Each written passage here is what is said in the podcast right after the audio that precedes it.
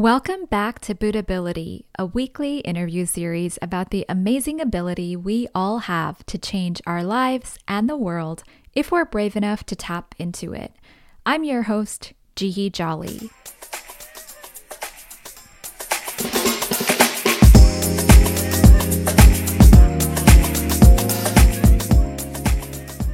Today, we're talking about what it takes to pursue a dream in which you have to battle your own ego or hopelessness, and why practice for self and others is such a key element in Buddhism. Our guest is New York based model Masamichi Nunoya, who shares the story of how his parents helped him start his Buddhist practice at a crucial crossroads in his life and how he has turned to that practice again and again in his journey to build the career of his dreams. Here's Masa. My name is Masamichi Nunoya. I live in New York City. I am originally from Japan, but I've been, you know, in the United States for over 20 years. Being 28 now, I moved here when I was very young, at four years old, and currently I work as a fashion model. Very luckily, you know, in New York. Amazing. Yeah, I know we're going to talk a bit about your sort of career trajectory on, you know, a little bit later on this episode. So I'm super excited to do that. But why don't we just start also with like your your journey in Buddhism? So again, we know mm-hmm. kind of who we're talking to and it's always fun to hear how people discovered or encountered Buddhism and when they did like why they started chanting. Mm-hmm. So, yeah, if you could just tell me the brief story, wh- where where and when did you learn about Buddhism and then when you decided to start chanting consistently, sort of what was going on at the time or like why were you interested? Mm, absolutely. So I actually was born into the practice and, you know, I was, it's so funny. So I've, over the course of, you know, my, my journey, like in the beginning, you know, I was like the, the star child that was like learning to chant with my parents at such a young age that I, I don't think I could even really talk, but my parents were just always like, oh my gosh, like this, you know, our firstborn son is going to be amazing one day, you know, always, you know, it gave me a lot of love and affection, right, for that. But, you know, it was like our move to Iowa, actually. So I was born in Japan, moved to Hawaii when I was very young, lived there from when I was four to seven. There's a, an amazing, you know, Buddhist community there and Japanese community. So it, was, I felt like, honestly, like it wasn't much removed from Japan like at that time. And then after Hawaii, I moved to Iowa. When I was nine years old, I started really questioning, you know, my own practice because my parents were, you know, were chanting and my friends would come over and they would just like question, just like straight up, just like, yo, like, what is that? Like, they doing? And, and you know, for that, and I still remember feeling so embarrassed. I'm just like, like I don't know, like I yeah, I have no idea what they're doing. You know, you know, you know something Playing I've always cool. yeah, yeah, exactly, exactly. And then you know, I think it was like my freshman year of high school. So like you know, when when that kind of stuff started happening, very slowly I started drifting away, from, you know, from my Buddhist practice. And I think my parents kind of knew this was coming, you know, being in Iowa, somewhere very rural and very Judeo Christian dominated, you know. And uh, yeah, like uh, my freshman year, I, I really started just like just having just just start having a bad like just delinquent life on it or like how do you say it? like you know there's that phase where you just like really act out you know as a high schooler and mm-hmm. i just was you know going out with you know with a bad crowd even though like we were freshmen but like you know it's iowa city it's a college town not a lot to do. You get exposed to sort of that like college like party culture at a very young age if you like you can run into the wrong crowd. And like I mm-hmm. remember like I was already like trying to like drink and smoke weed by like the start of my freshman year. And and I remember like the whole high school finding out about like me and my friends doing it and like almost kind of casting out that they're like the bad boys but kind of cool but like no one should talk to them too you know? But like that actually kind of like you know snowballed into something worse as you know as my high school years went on. It was like my after you know my sophomore year we moved to new mexico. That was pretty tough because i you know i was leaving all my friends behind. My parents thought it was a great move because i was you know moving away from this crowd. But of course you know buddhist perspective it's like you know your life you attract you know what you are. And and of mm-hmm. course I, I immediately found another bad crowd in like new mexico. Probably worse honestly because that ultimately, you know, actually led me into, you know, like dealing drugs, especially like, you know, like large quantities of marijuana. And like my parents, like at that time were just like, yo, like something's up with him. like he's not talking to us. He's getting all this money. Like, and like, we, you know, we're very, very worried. And like, and it actually resulted like, you know, in me and my parents like having very verbal and sometimes like almost near violent, you know, arguments with each other. But mm. I think for them being Buddhist, they they somehow understood that it's like actually like not pressing, you know, so much on me was actually like probably the best bet rather than like send me off to like rehab or something, you know, th- which they easily could have done honestly, but they're like, but you know what, like this won't change until like I, you know, until he learns. So you know, they kind of let me do my own thing. And I, I just remember too, like, you know, when, when all this was happening, when, when things got really bad, when like, you know, it's like, you know, towards the end of like, you know, my high school, I, I was like barely passing my classes. I was barely, you know, like even going into class. I was just completely committed to just like, you know, just having fun, honestly. And and yeah, I mean, it, it just dawned on me that it's like, wow, like I'm about to graduate, you know, but I but I'm I'm literally not about to graduate too. And I I knew somewhere in my life that this just this whole trajectory of where my life was going was just like completely wrong, you know. And like and I barely graduated. Like it, it was like that like last like that 12th hour, that 11th hour, right? That it just all sort of like came over me that it's like, okay, like I need to clean up my act. I tend, I like that last semester, I somehow just like attended every class I needed to attend. You know, got like straight A's and B's. You know, it was like right around this time too that like my parents actually really like suggested me to like try just chanting a little bit, you know, because they they knew I was like stressed out. Like they they saw me voice my concerns. I, I literally was not about to graduate, and of course they're like they're like they obviously could have been like, well, like no no crap, like of course, you know, but but they were just so compassionate, so willing to help me out, you know, because like I think something shifted in me that I was actually like seeking help from them for like first time in a while, you know what I mean? And mm. um, but yeah, so that that happened. And then and after I graduated, so I you know I also got into like the state college, which fairly easy to get into, but but like it was it was one of those moments that I was like, okay, like I really need to clean up my act going into college because like I want to pursue a career in, in arts and entertainment. You know, the most weirdest thing was that, you know, throughout all this, you know, just like, I guess, like my acting out, you know, I was still part of like the high school show choir, like my sophomore, junior, and senior year. So I think that's telling of some some sort that's like somewhere in me that I that was something I really was passionate about and really wanted to pursue seriously because you know everything else was just not even paid attention to. Yeah. Uh, yeah, yeah, yeah. That that's interesting and it, it sets up kind of what I what I wanted to talk about, but just just one small follow-up. So it sounds like like this trajectory that you described. So like your parents practiced and it almost sounds like you learned a lot about Buddhist philosophy just through their behavior as parents, which is really cool like just yeah, to yeah. think about you know? Right, i haven't i haven't thought about that. Like even if you weren't chanting all that time there's like some part of you was learning about buddhism based yeah, on how they handled things. exactly exactly um super interesting but uh, around the end of high school you said so when they were like why don't you try chanting even a little bit did you try at that time or was it like in college that you it was like yeah it was like that last semester of high school that i actually started trying like maybe it was like just chant Nam Myoho Renge Kyo like like five, ten minutes. I it was very nominal amount to like how I try to do things now. But yeah, yeah. But but I gave it a shot though because I was like, I was, you know, I was I was pinned against the wall, right? So yeah. Yeah. Did you like? Do you? I don't know if you remember back then, but like, did did you feel different, or was there like anything you noticed once you did try? Honestly, I I do kind of remember like like an external kind of like, all right, like universe got me, okay.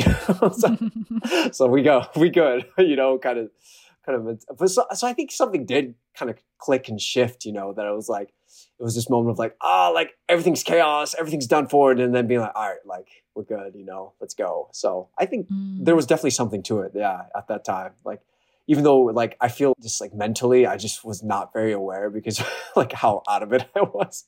somewhere deep in my life and recognized it though, which is incredible, right? Yeah. yeah, yeah.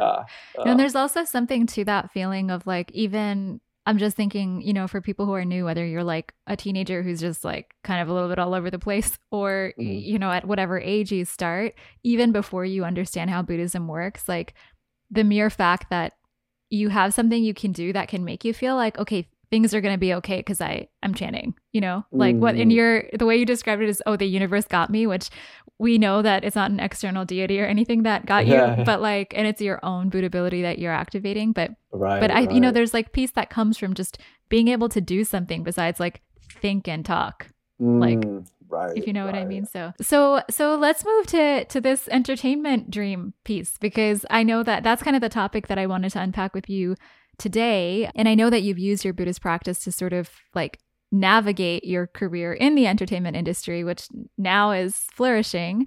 But where did the interest come from? Like what where where did the dream come from? What was the dream? You know, honestly, I guess my earliest like memories of like actually wanting to do something like that were like honestly, I would like see these covers of like Vogue or like like Elle, and there's just these beautiful models and fun. And I'm just like, wow, like I actually kind of want to be like that, you know. it wasn't even like GQ. Honestly, that was like, all oh, these men are so handsome. Now, you know, it's like I, I appreciate it all, you know, and I, I, I do probably, probably now aspire more for the GQ side, but like, but seeing, you know, these, these women and just their beautiful faces, like just on these covers, I was just like, wow, like I want to be able to do that, you know, but that, that must have been, that's like, feels like a memory of a memory. Like maybe I was like five or six, you know, when when I started really feeling like, you know, this kind of way. And then my mother actually, you know, put me into like learning violin, took gave me singing lessons as well. Or like, you know, it was like I think in the car ride, you know, because we're a family of seven, which is kind of atypical for a Japanese family. Like my dad would blast Les Miserables by Les, Mis- Les Miserables. I, can't even say it right, but but it was just the greatest thing because we would sing through the entire like two acts, start to finish. oh no, like every single word, heart like word by word. Every song. Yeah, almost. I think like every song. There were some songs I'm like, I don't care for this one, so we skip it, you know. but that that was like all throughout, like you know, like Iowa like being there for like 10 years into New Mexico, you know, yeah. But but then it was like I think my sophomore year, or excuse me, towards the end of my freshman year, you know, like when you you know are like finally like dating and like trying to, you know, find romance in your like you know teenage years and like the a lot of girls actually were like hey like actually like you have a great voice and like we see you like dancing at you know, at these, oh, what is it, like the winter ball or prom, you know, and it's just like, it's like, you got moves too, so why don't you try like show choir? But you got to join choir too, you know? And I was like, sure, why not? It's like, it's, there's a lot of cute girls there. but then it transitioned into something that was like, wow, okay, like there's, I, I feel like I have ability in this, you know, and I, I, it's something I'm very passionate about, you know, when I am able to sing and I am able to act. And, and yeah, so I think that was like the real, like, drop in the bucket of me like doing something really concrete with it. But so then this, so after like going back to like, you know, after I graduated high school, I went to the University of New Mexico for not even a semester. I, I literally dropped out within a few weeks because immediately going into it, like I could see all these like bad habits I was trying to drop, honestly. Like, you know, mm-hmm. like I, I remember just, you know, I, so excuse me, going into that summer, you know, my parents really like encouraged me to try chanting to like turn a new leaf. They're like, you know, you really graduated finally, like, or like, you know, you, you graduated like barely, but we're so proud of you. So, you know, this, this is a new start for you and we're here to support you all the way. You know, like in university, I'm like immediately like thrusted into like fraternity and like I'm somehow partying already like every single night. And I'm like already like barely like, like keeping up with my classes. I'm just like, I'm like, wait, like this isn't right. So I like spoke to my parents, like, you know, really had a hard, hard conversation. I'm like, you know, listen, like I think I need like a year off to just like kind of like detox from all this because all my friends, anyone I run into just seems like, you know, it's just like it's just like this like lesser self or lesser version of me. And then I think this was like an aha moment for my parents, but my mom, you know, being so sincere and such a strong, you know, chanter, she was like, all right, like, so, but here's the deal. If you're going to drop out, you know, for this first year, you know, take a gap year, then you should chant with me every day. And I was like, let's do it, honestly. So basically she, she asked me to chant every single day, you know, with her, no matter what. And I totally agreed to it. But this was the most amazing thing was that, you know, I mean, I'd gone into college with like a major in like vocal performance or something and a minor in like piano, guitar. So, you know, I was I was chanting that it's like I want to create a path in this field, you know, but I just had no idea how. I, I had this idea that I needed to not be in New Mexico anymore and I needed to move to like a major city. But yeah. So as, as I was chatting with my mom every day, I think it was maybe like you know, and there's a lot of like self-reflective moments in that year, you know. I think it was great because I, I finally was able to like really sever like some like, you know, just like connections that, you know, that, that I just it kept running into if I was ever on campus, like I run this person and somehow I couldn't refuse to like hang out with them. And then before I know it, like it's the night and I'm at this party, you know what I mean? And then what really was amazing was that I had this crazy, crazy um opportunity actually like you know, uh, so right before I was like deciding to enroll into school again, fresh slate, being like, okay, like I haven't seen some of these people for a while. Uh, they're like not even my friends anymore. I just feel like I can actually like seriously pursue this.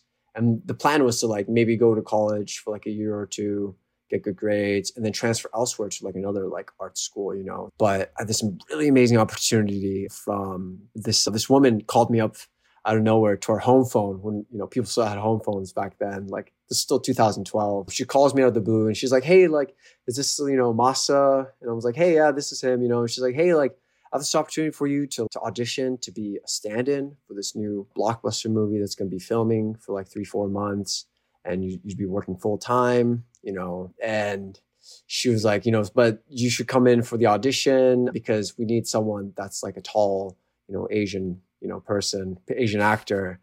And I was like, wow, like what? you know, like this this is like one of those like, yeah, like moments that I'm like, this this can't be real, but then, you know, doing more research, I was like, oh, like actually like so I've done like bits of background work here and there over the summer because I that you know I was interested in it. But this woman remembered me, which was amazing. So, you know, she immediately gave me a call, you know, wow. and um yeah, yeah. And then, you know, I, I go in for the audition. It, it was for a Maze Runner 2, um, Scorch Trials. Yeah. And there's this guy, Ki Hong Lee, who is a terrific actor. And I was supposed to be his like body double or like his stand in. Mm-hmm. And, but basically the role entails is that, you know, it's like while they're setting up like the camera shots for all these different scenes, you just want to stay in their place of where they would be, you know, um, be taking the shot. That way, you know, they have the lights right, angles right, and like you get a chance, you know, as a stand-in to learn what the actor is doing so that you can execute too. Like, you know, a lot of pressure, honestly, being like going from like never doing something like this to being like thrusted into like Hollywood production, be like, all right, like do exactly that. You know, you're like, oh my God. But but that yeah, really wow. had me, you know, chanting every day before going into work, making sure that I don't, you know, like piss anyone off. Cause it, it's very stressful in those sorts of environments. It's like, you know, millions and millions of dollar, you know, budget and people are getting fired left and right sometimes when, you know, when, you know, things hit the fan and, and uh, yeah, like, yeah, honestly though, like I, I successfully, you know, worked on it from start to finish, you know, and it just really opened up opportunities to work more in blockbuster films in that role. But that really opened my eyes honestly to like the power of like this practice that it aligns your life with your just pure desire to really like better yourself or to really strive for your dreams right yeah. Mm. oh my gosh what a wild first experience but it almost like it almost makes sense in a way that it was like from all the suffering that come before that you know i remember like you know being there and just like thinking i'm like gosh, like I, I don't think I remember the last time I like felt this happy, you know, being a part of something or anything really, you know. When you're like working with these like stars and directors, you know, really just incredible people. Honestly, it just opens your eyes to the possibilities, right? Yeah. Yeah, completely. Mm-hmm. Yeah. So it's so interesting just hearing this so far because I, the theme that I kind of wanted to unpack today was really about like, like how Buddhism can help us strive for our dreams and mm-hmm. especially for people who are pursuing a career in the arts or mm-hmm. in some ways even entrepreneurs like any anywhere where you're sort of have to hustle and grope in the dark mm-hmm. until you mm-hmm. find your way it can be really really hard and it sounds like you had this sort of seed of this dream when you were young and then mm. even without being that intentional about your chanting that year that you took off like in spite of yourself these this like these habits that you were trying to break just ended up opening up this crazy opportunity where you then end up on the path toward what you actually wanted to do. Yeah, yeah, yeah. Without having to think too much about it, which is wild. Yeah, yeah. Um, right, right. It's like something in your life gets activated naturally. Yeah. So, so if we can kind of dig into that a little bit, it sounds like you know the seed starts to be nurtured, but you're still living, you know, more of this kind of smaller town life, and you had wanted to go to potentially LA, and you did end up moving to New York. So, like one, did you continue chanting and did you like directly chant about this? And two, how did you end up coming to New York?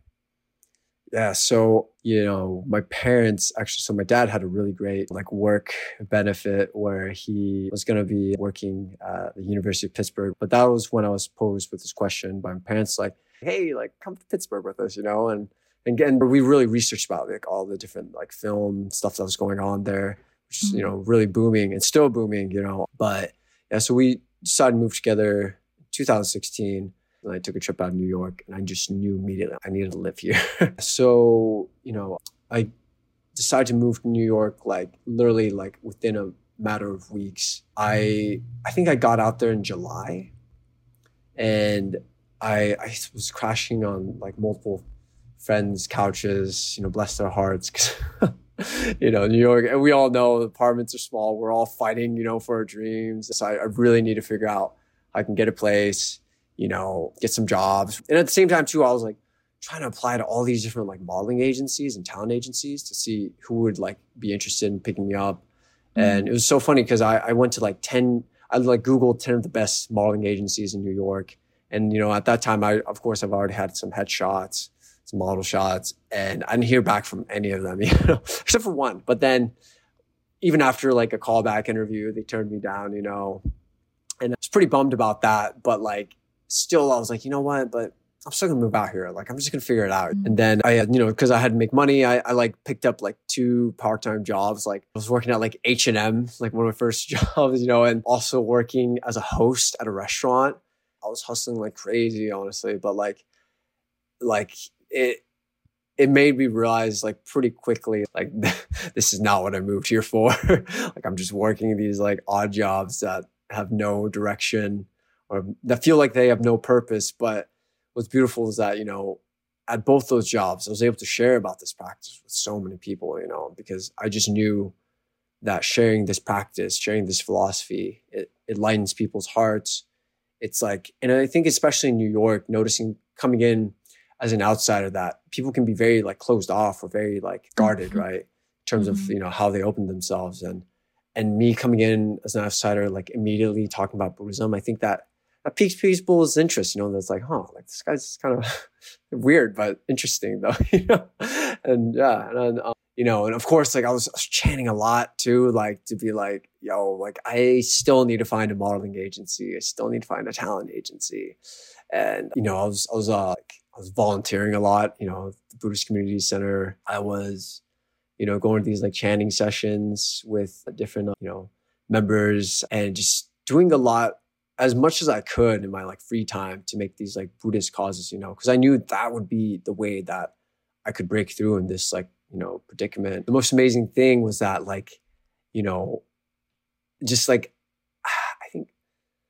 I think I was like on really like on the fence of being like, you know what, like if something doesn't happen within like the next few months because my lease was about to end for that first spot, I was like, I, I think I might just have to move back to Pittsburgh because like this this just isn't happening, you know, and like, you know, the spot I was living on was so small, like it was literally closet space for like twelve hundred dollars. But a woman who also was like a men's like model agent stopped me in front of like the Buddhist Center in the New York, you know, Buddhist Culture Center and was just like, hey, like, do you like, are you a model or like, do you have a modeling agency? And that was like one of those moments of like, oh, like, this might be it actually. Or, you know, like I talked to a little bit more thoroughly, but like she just seemed so like just legit, just such like a, like a fresh breeze, you know, of like, oh, wow, like, you know, this, this might be the answer. Like, and, and honestly, like, and then just like that, you know, she, she thrusted me into like, you know, getting me work as a model.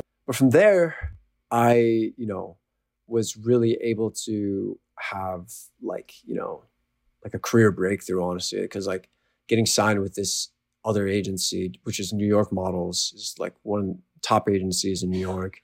And it, it was just like a dream that like was actually finally happening, right? And mm. yeah, and you know, it was immediately like as soon as I signed with them, you know, I was, was able to like work with like, you know, like Alexander Wang and Polo and like all these top brands that you know was just just a dream at, at one point, and now it's just like really all manifesting. But yeah, and this was like I think like 2017, 18, yeah, to, end of 2017, yeah. Uh, Wild. Yeah, it sounds like, you know, uh, from like what you're describing, it sounds like the you know, there's like one aspect that's just like you you can't give up like when you yeah, somewhere yeah. and you're really trying to make it, you know? But at the same time, it's like and, and chanting can often help us not give up essentially. Like mm. it sounds mm. like you're you chanting every day and doing Buddhist activities and like sharing Buddhism with people at your job. All of that are what we call causes in Buddhism. So like you make causes like in your life towards your goal, but you also make causes mm-hmm. in your Buddhist practice to like mm-hmm. develop your own life condition and your own mm-hmm. character and have the energy to not stop, right? Uh, but then, like, along the way, and I know we talked a little bit about this on the phone, like, everyone has to undergo what we call human revolution, where you like start to realize, like, okay, I need to go deeper, or I, I need mm, to transform this life tendency, right. or I need to whatever. And I understand that, like, more recently, it, you experienced a big turning point in your Buddhist practice, mm. digging into study, among other things. So I'm curious, yeah, like, to to get to where you are now in your career which i'd also love to hear like what it is that you've recently been working on what like how did you kind of use your Buddhist practice to to get to that deeper level. Does that make sense? Yeah, yeah, yeah absolutely, absolutely. You know, it, so after getting, you know, getting signed with the agency, things were great. You know, and then COVID happened, right? And COVID was just such a hit for I think all, you know, workers in, in entertainment, arts, you know. But I I have really had the opportunity though to like just really self reflect and chant a lot and study actually. Like I think that was the thing, you know, that I was sort of lacking in in those early years of being in New York that like, you know, mm-hmm. there's so much hustle and bustle. Like you almost don't have the time to just like sit down. I mean, if unless you have like good lifestyle that, but like it, at that time, I just I just couldn't even sit down for like like more than 30 minutes, I think, to just like read a book, you know. But then, you know, you start to get smart about it and you're like, all right, like I can read it on the subway, you know, like let's just open up iBooks, right? But but yeah, so like, you know, we in the Buddhist community we really like encourage like reach out to people, you know, make sure everyone's okay, you know, and to like really just like study as much as you can because like we're all like, you know, like trapped in our own homes. Like so so I finally had the chance to like read some of like Daisaku Ikeda's books, you know, also the writings of Nichiren Daishonin, who is like, you know, the founder of, of this practice. And it just, I think it really helped me understand just like the, the depth and just, yeah, just like the, gosh, what's like the, the magnitude of like just amazingness.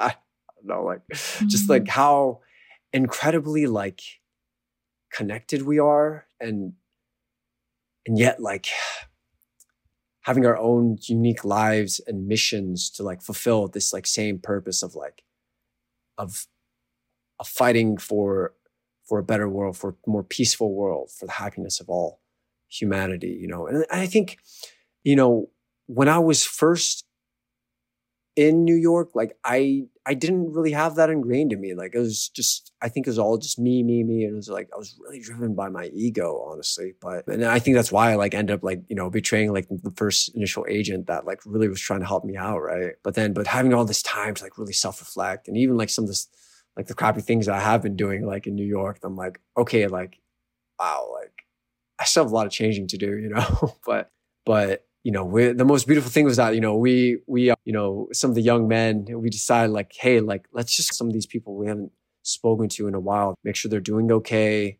And gosh, makes you realize too, like some people really, really struggling. Like some people like got COVID, were like bedridden. So like, you know, luckily, like, you know, having some money saved up, I'd like sent, you know, like food supplies to some of these people. And then eventually when, you know, savings ran dry, like amazingly, like unemployment kicks in, right? But, but yeah, but like, it, it was just like such a, I think like a reflective moment to like really just like act outwardly. You know, this practice is about practice for self and others. And this was like a real moment of like practice for others that I I just felt like I never felt before, you know, to be able to mm. like just like just call up all these people and just be like, hey, like, how are you? Because you know, like this practice is it also says like, you know, the voice does the Buddha's work, right?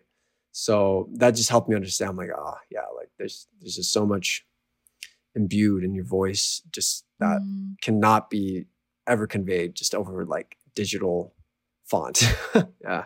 So yeah, it uh, is. It is. It's just to to to respond to what you're saying. It it's it's actually really encouraging because it's like it, you're right, right? Like so, practice for others is a huge part of Buddhism. It's why we have a community in the first place, and that looks like basic like almost like what your mom did for you like hey you're going through this period so like chant with me and that's mm-hmm. how your life is going to change but we do that for each other in the community mm-hmm. and i agree like during covid just like like reaching out to people that you haven't just like make sure they're okay or finding ways to encourage each other to keep chanting mm, in lockdown like right, all of that was right. so helpful and it's funny because also like the habits that you were describing earlier when you were a teenager and like starting college it's like they didn't magically disappear necessarily, right? Like those mm-hmm. parts of mm-hmm. our lives, whatever they look like for whoever, they don't just like right. magically disappear when you start chanting. Right. But like right. because you can spend your time doing something else, you like mm. reflect on them and, and change them more quickly mm. or like you could do something about it, you know? right, right. Which is really exactly. cool to hear. I, I am curious. So it sounds like you're on this path of your own Buddhist practice deepening and like this mm-hmm. this piece of your practice kind of being unlocked. Mm-hmm. How did you see that translate to your career? Like did it did anything right. shift in terms of work as well? Yeah, absolutely. So, you know, I had some friends that were really really struggling like they they couldn't get unemployment, they couldn't find any jobs, you know, cuz no one was really hiring and they just there was really like it was just like a dead end, you know, and I I just really reached out to those guys and like, you know what, like I'm here for you I will chant with you, you know. And like honestly, like having that time to like really do that. When you give that kind of care and just like just love to, you know, another human being, like that that like that connection just I mean, you know, it just it just doesn't fade, right? And I, I think especially for the sake of Buddhism, you know, it's like, you know, you share this philosophy that's like, you know, we're we're meeting to like really like help change society, you know, completely changed the course of society, honestly. And mm. you know, it really, it, it and uh, it might seem like what we're doing is so small, but like, but the ripple effect is very real, though. You know that even though if it's just the two of us, we have a network of all these other people that we know that we can naturally just like be who we are as uh, but in a enlightened condition hopefully that you know we we chant in the morning and then study a little we're in good spirits and we run into other people that aren't in good spirits. And from there it's like that's where we do the buddha's work right? That we try and help encourage those that we we clearly see like all right like you could look like you look like you're someone to talk to you know? And now it's like i i think you do that enough and you realize it's like it's it's so enjoyable, you know. It's just like so uplifting. It's just like so just like necessary for me at least, you know, that I'm like, I, I just want to, you know, keep this up now for the rest of my life and just, just see where it takes me. But then it translates, you know, to like your work that it's like, you know, 2020 and 2021 were not good years for modeling. But the most incredible thing, I had some of like my biggest like campaigns those years. Like I did this shoot for like Amazon Music, which was like, you know, worldwide. And then 2021 as well, I shot for like Google Pixel, which also ended up worldwide, which is crazy. And then, and then this year too, at first it was very explosive and then I had a little slow slump. But then that's what really like persevered even harder in like my Buddhist practice to be like, all right, like I have to, you know, just like keep my head up. Cause I was also like trying to find other odd jobs or whatever I could get my hands on, but it was just so hard to find anything. And then that like, you know, that was just like a, a moment for me to be like, all right, like this buckle down even harder and just like just, uh, just do what you can for the sake of others, right? Um, mm-hmm. And incredibly enough, you know, like I I did like one of I think one of my biggest jobs ever, like working with Polo. And then like after I did that job, you know, they've they've been calling me back since you know, to do other shoots, which has been so great, you know. But but I see just like the direct translation of just like, you know, like you support others, you just your life just gets supported right back, you know. Yeah, yeah. yeah. It's yeah, I, and there's also like nothing more rewarding than like like seeing other people's success and breakthrough alongside yours instead of right, like right. one or the exactly. other. So exactly. yeah, thank you so much for sharing all of that. Yeah, yeah. Well, okay, so I will move to my closing questions because you did mention study and like this kind of period of time where digging into Buddhist study felt so instrumental in deepening your own practice. Is there like a favorite quote that you have or like a favorite concept that emerged? Yeah. Oh my gosh. I do. There's this little um, like small essay that Herbie Hancock and Wayne Shorter wrote, which is really, really incredible because it, it's this essay to, it's titled To the Next Generation of Artists. And it is so well written. It was actually written almost like, I think over like 10 years ago, but it was just, it's so so in tune and still prevalent to what we're dealing with today. Oh, yes. So it says, First, awaken to your humanity. We are not alone. We do not exist alone, and we cannot create alone. What this world needs is a humanistic awakening to the desire to raise one's life condition to a place one's, where our actions are rooted in altruism and compassion. You cannot hide behind a profession or an instrument.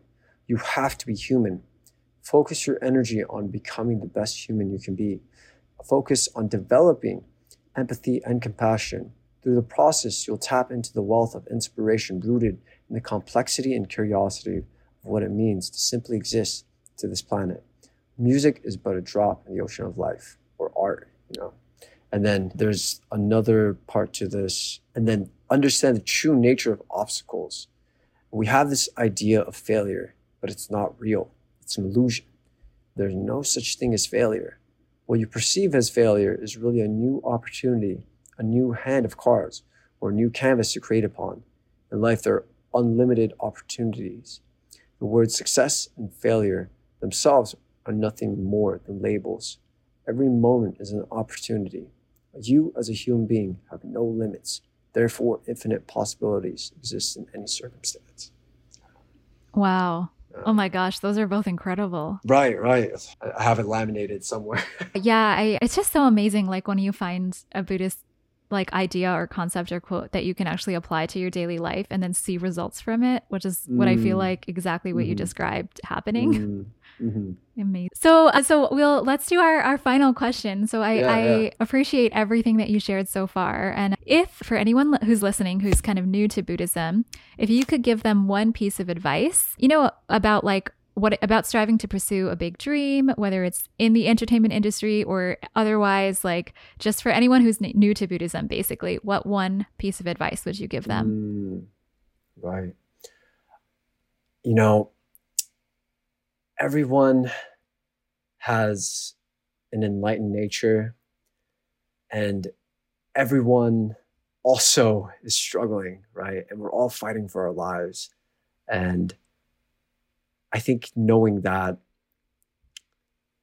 you know, you can have a little more compassion and empathy, empathy to the fact that, you know, we're all just really, you know, searching, right, for for our destiny. And and you can only find that destiny even more quickly just helping others find their path and destiny as well you know because it's it's it's karmic right and i think that's one of the biggest points about buddhism that's like you know if you light the lantern for others, it lights up your own path, right?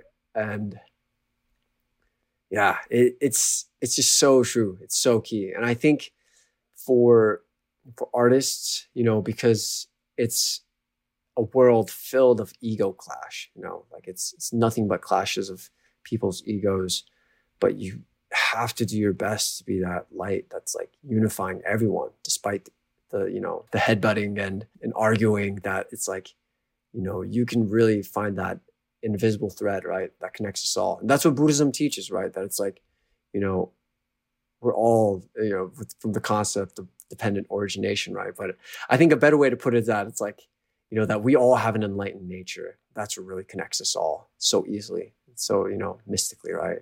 So i think we just got to do our best you know whenever you know we see that person that's like that's just you know not in a good headspace to just like be be the ear be be that person that will listen to their problems and just like take a moment you know because most likely there's probably like a thousand other people that probably walked by and be like yeah yeah this he's in he's in a vicious cycle. Nothing he, nothing we can do. You know what i mean? Yeah mm. but i think but that's that's where we come in as buddhists that's like with this this is how we really change the the trajectory trajectory and karma of humanity is is is taking that action that's less taken you know? Doing that thing that might actually make you look weird but but ultimately just go for it you know